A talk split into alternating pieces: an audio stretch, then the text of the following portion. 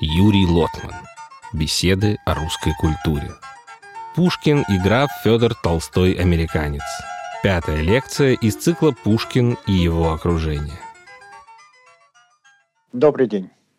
Продолжим наш разговор о людях, которые в своих жизненных дорогах пересекались с Пушкиным и так или иначе оказывали воздействие на него, испытывали его воздействие, отражались в его творчестве или письмах, о людях, которые составляют как бы фон, на котором мы более ясно, более выпукло видим те черты поэта, которые иначе для нас остаются строчками в книге.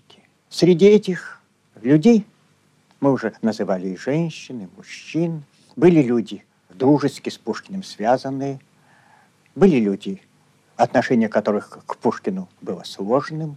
Еще мы будем говорить о врагах Пушкина.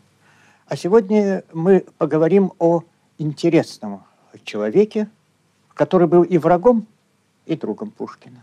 Одновременно одним из предметов напряженной пушкинской ненависти и острых, злых его эпиграмм, и вместе с тем потом стал очень близким другом и принимал участие в важных и для Пушкина таких торжественных событиях, как свадьба Пушкина Натальи Николаевны.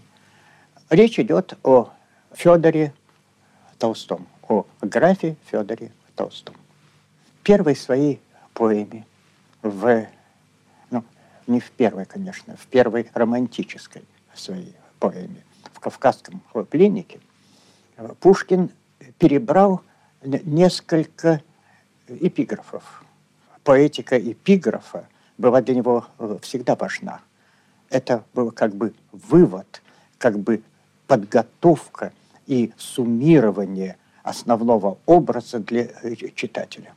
И готовя к печати эту поэму, Пушкин написал эпиграф э, из стихотворение его приятеля, князя э, Петра Вяземского. «Под бурей света твердый камень, в горении страсти легкий лист». Для Вяземского очень важная характеристика. Эта характеристика относилась к человеку, который был Пушкину уже знаком, к Э, графу Федору Толстому. А этот эпиграф не попал в печать. Пушкин снял его. Почему? Вот об этом сейчас придется э, поговорить. Я думаю, что большинство помнит, читало повесть Льва Николаевича Толстого «Два гусара».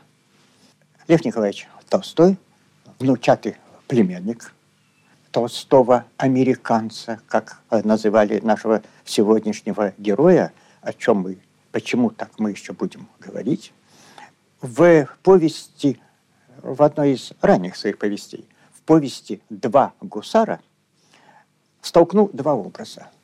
Гусара старого времени, о котором сейчас пойдет речь, пьяницу, дуэлянта, развратника, щедрого – благородного, соединяющего в себе несоединимые человеческие черты. И гусара для Толстого нового времени, европеизированного эгоиста. Вот в этом старом гусаре Толстой соединил свои впечатления о личности того человека, о котором мы будем сегодня говорить. Позволю себе одну небольшую цитату. Как вы, э, вероятно, помните, повесть «Два гусара» начинается с того, что в провинциальном городе, в гостинице говорят о том, что должен приехать знаменитый гусар.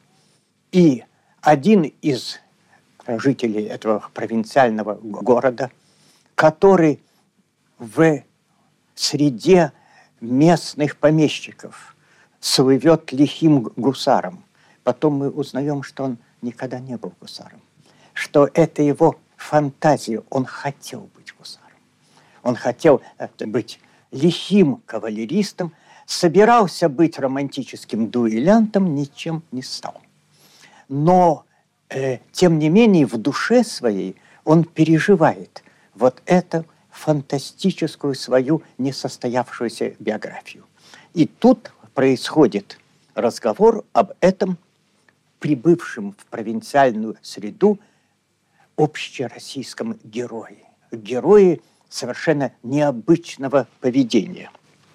Вот убил, похитил женщину, обыграл. Причем обыграл, и Толстой американец был известный игрок и играл далеко не всегда честно.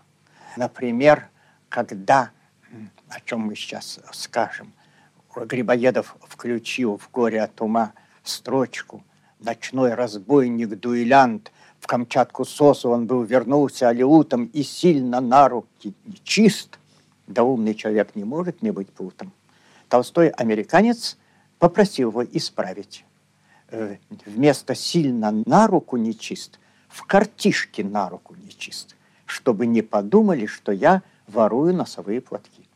Воровать носовые платки для князя и э, дворянина постыдно. А не очень честно сыграть в карты – это допустимое. Толстой, который получил свое прозвание «американец», заслужил его э, следующим образом.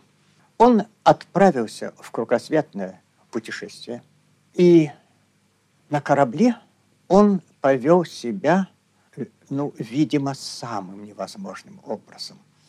По крайней мере, Пушкин писал о нем в жизни стыдной и презренной был он долго погружен, долго все концы вселенной ужасал развратом он. Но исправясь понемногу, он загладил свой позор, и теперь он, слава богу, только что картежный вор.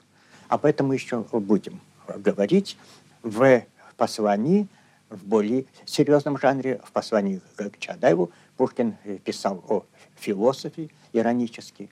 Философии, который в прежние лета развратом изумил четыре части света, но днести справился, загладил свой позор, отвыкнул от вина и стал картежный вор.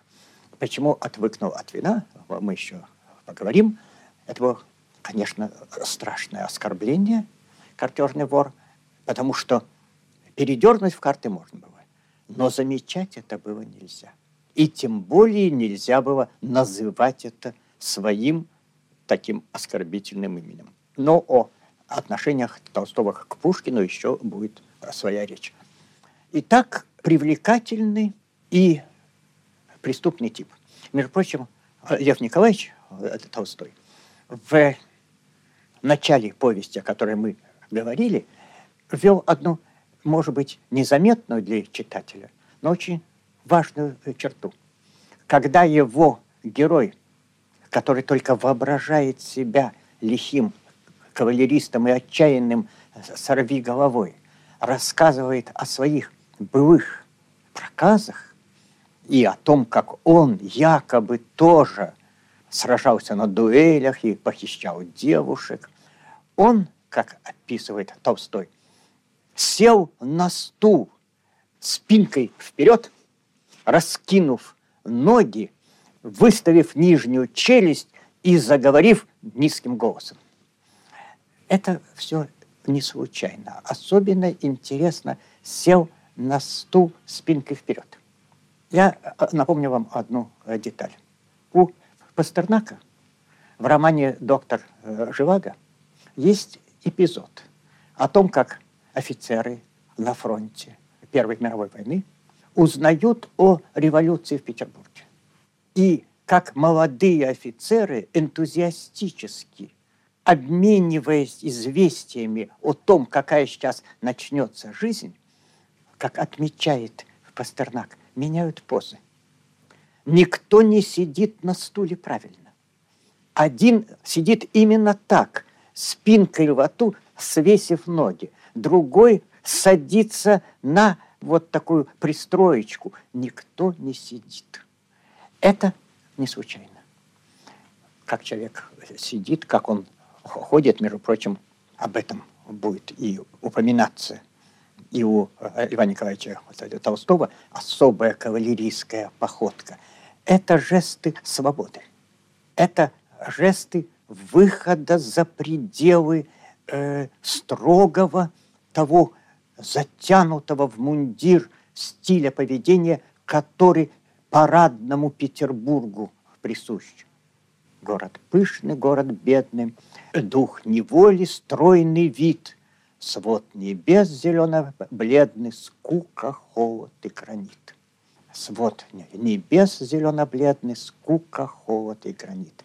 А противостоит этому развязка, нарушение правил. И нарушение правил приобретает характер какой-то дикой бытовой поэзии. Она, это, конечно, дикость, как герой повести Толстого, который своего противника за ноги вывешивает через окно, это дикость. Да и помните дальше в повести Толстого, когда этот герой появляется, он играет в карты крупно, он замечает, что молодой человек, совершенно еще не оперившийся офицер, который едет с казенными деньгами, играет с Шулером. И Шулер обыгрывает его так, что у молодого человека одно будущее – пуля в лоб. Он проиграл казенные деньги. Конечно, честь не позволит ему пойти под суд, быть разжалованным. Одно только остается. И гусар, который вмешивается, требует, чтобы Шулер играл с ним. Он сам Шулер. И он обыграет любого Шулера. Но Шулер не хочет играть. Он знает, с кем имеет дело. И тогда гусар решает дело просто. Он его бьет по, по голове и забирает деньги, не играя. Он ворует. При этом тут же он похищает женщину.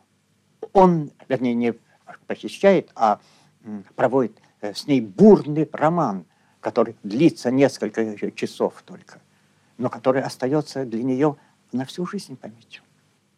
Вот это сложное сочетание разгула, разврата, без удержного выхода за пределы и вместе с тем некой широты поэзии и привлекала к Толстому, которого называли американцем. А называли его американцем, как я вам сказал, за отнюдь не похвальные вещи. Он, как мы уже цитировали по словам Пушкина, развратом изумил четыре части э, света. И настолько, что Крузенштерн, на корабле которого он, ну, знаете, известный мореплаватель Крузенштерн, на корабле, которого он путешествовал, вынужден был его высадить. Непонятно где. По одной версии это была Камчатка, а по другой версии, есть и такая версия, это была Южная Америка. В общем, где-то он его высадил с корабля. Толстой, получивший за это прозвание американца, чем он очень гордился, появился в Петербурге и окружил себя целой легендой о своих похождениях. При этом и разврат, и дикая удаль были для него отнюдь не чем-то, что он готов был скрывать. Это была его поэзия. И он сам про себя рассказывал дикие истории. Якобы он где-то, ну, вот как американец на каких-то островах, женился на обезьяне, а потом съел ее. Эти э, фантастические, явно клеветнические, автоклеветнические истории. Он э, про себя а, рассказывал, и это было возможно только в том мире, где ареалом была окружена поэзия Байрона, которая тоже поэтизировала преступника. И вспомните, какие герои у Пушкина, братья-разбойники. И Пушкин даже однажды иронически перечислил героев романтических поэм. Цыганы, воры, разбойники, ну и честная компания. А позже герои поэмы «Медный всадник» Пушкин писал, хоть человек он не военный, не второсортный Дон Жуан, не демон, даже не цыган, а просто гражданин столичный. Вот эти все герои романтические, второсортный Дон Жуан, демон, цыган, это было очень поэтично. И в дикости Толстого была, причем дикость состояла в смеси готовности к преступлениям и готовности к благородству, к необычайной широте натуры, ну, Толстой был разжалован и сослан. Когда Наполеон подошел к Москве, Толстой у какого-то солдата добыл шинель, вышел на Бородинское поле, убежав с места ссылки, дрался все Бородинское сражение, а потом опять э, вернулся на свое место ссылки. Но это напоминало, как Вяземский, друг и приятель Толстого, чекштатский, перед Бородинским сражением пришел в армию и стал адъютантом. А надо иметь в виду, что адъютант в те войны – это не то, что мы себе представляем. Адъютант – некий офицер, который при генерале исполняет поручения мелкие. Радио нет, телефона нет. Адъютант – это тот, который отвозит команды в самый жар сражения. Адъютант – это э, в Бородинском сражении их перебили почти всех. Большое число. Вяземский проделал этот бой, а после боя, когда Наполеон занял Москву, он решил, что война проиграна, и вспомнил, что у него беременная жена. Скинул мундир, уехал в свое поместье. Вот это а, соединение свободы, нежелание подчиняться дисциплине. Это второй полюс. На другом полюсе крайняя дисциплина, крайняя военная упорядоченность. И одно рождает другое. Толстой был высажен на некие острова, не очень для нас ясные, и пешком через всю Сибирь прошел до столицы.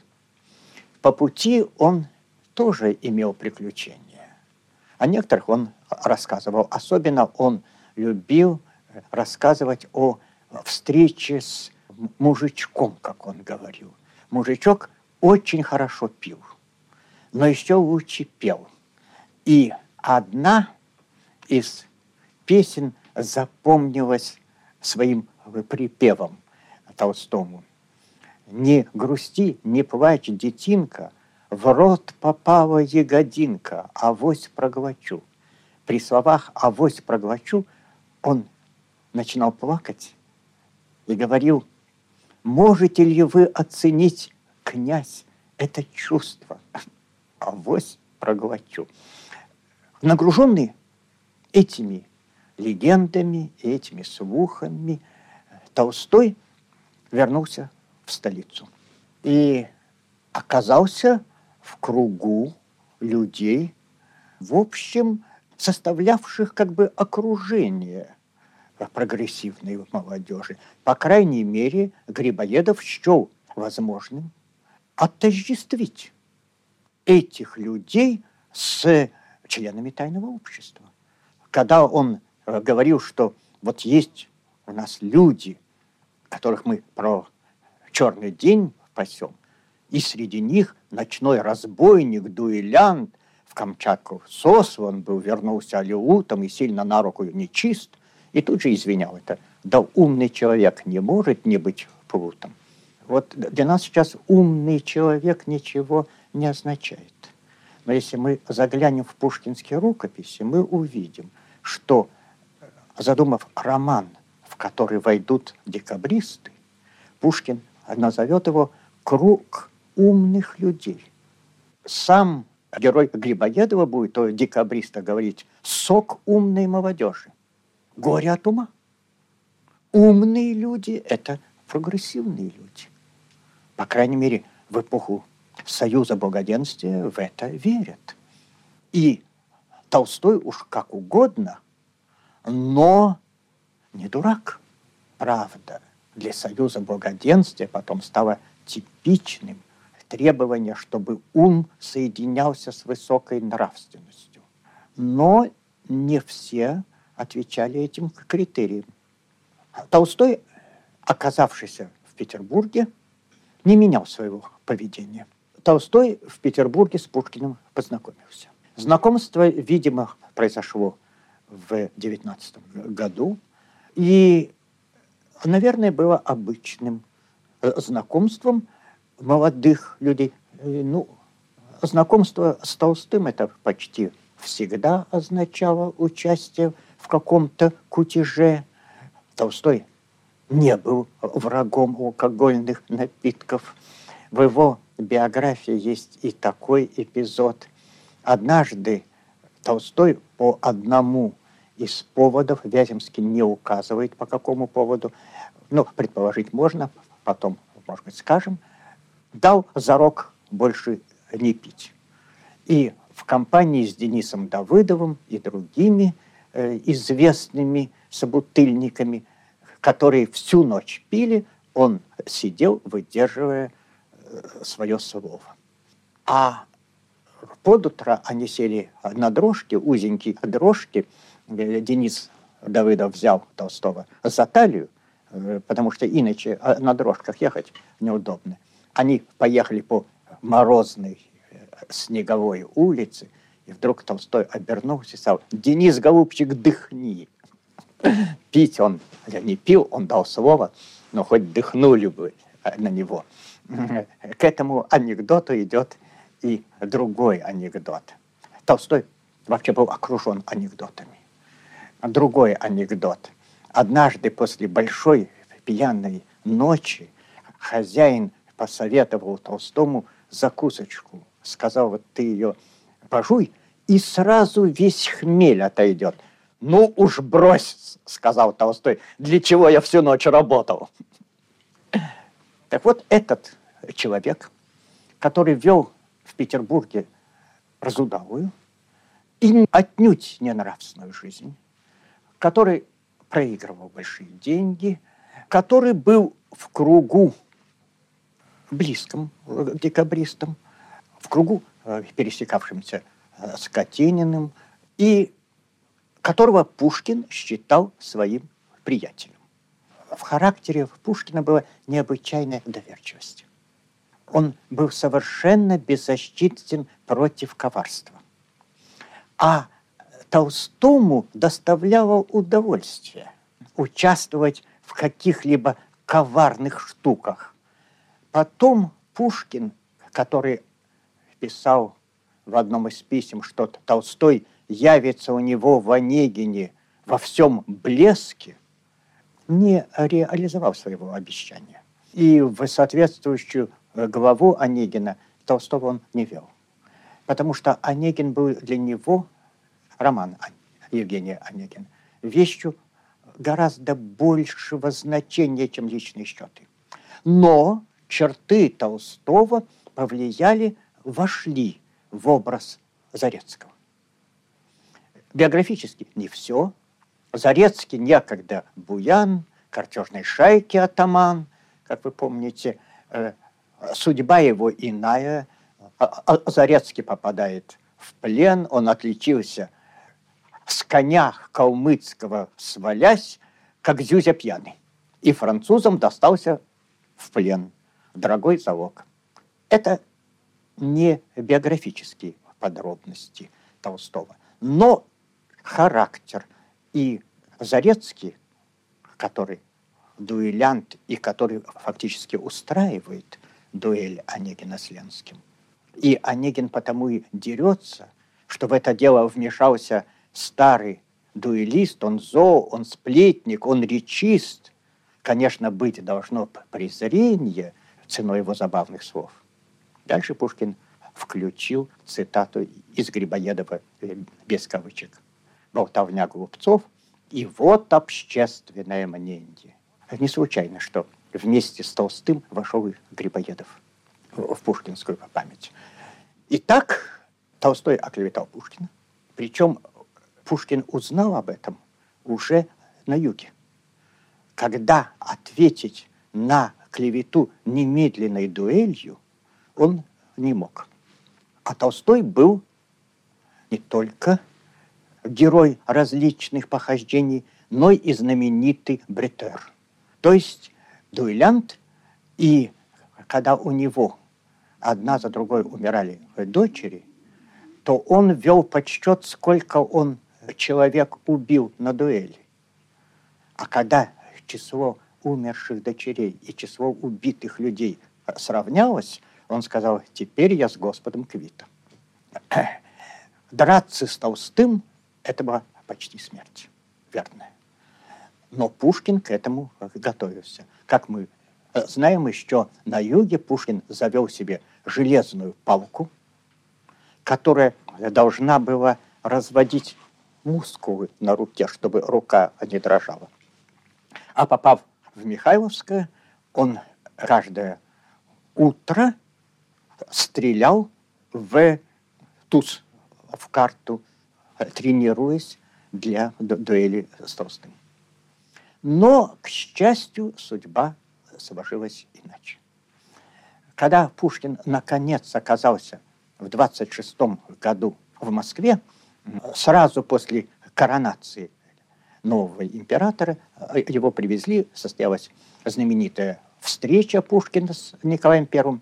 И после разговора с Николаем I Пушкин тут же послал близкого друга вызвать Толстого на дуэль. События приближались к катастрофической развязке. Эта дуэль, конечно, была бы дуэлью на смерть. Но, к счастью, были люди, которые были общими друзьями и Пушкина, и Толстого. Среди был князь Вяземский и другие. И удалось врагов помирить. Удалось, видимо, добиться того, что Толстой произнес какие-то слова, мы э, не знаем какие, но без этого примирения было бы невозможно. Э, Толстой ведь отплатил Пушкину тоже эпиграммой. И тоже очень, э, в отличие от пушкинской, написанной без поэтического вдохновения, но очень злой. Она кончалась и в «Не забудь, дружок, что у тебя есть уши». Это было еще одно оскорбление.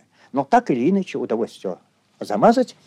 И Пушкин уже в конце 20-х годов для нас человек, встречающийся с Толстым.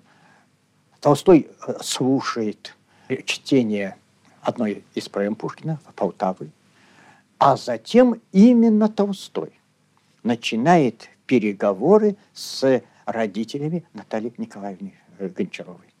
И именно он э, привозит Пушкину известие о том, что родители невесты э, согласны.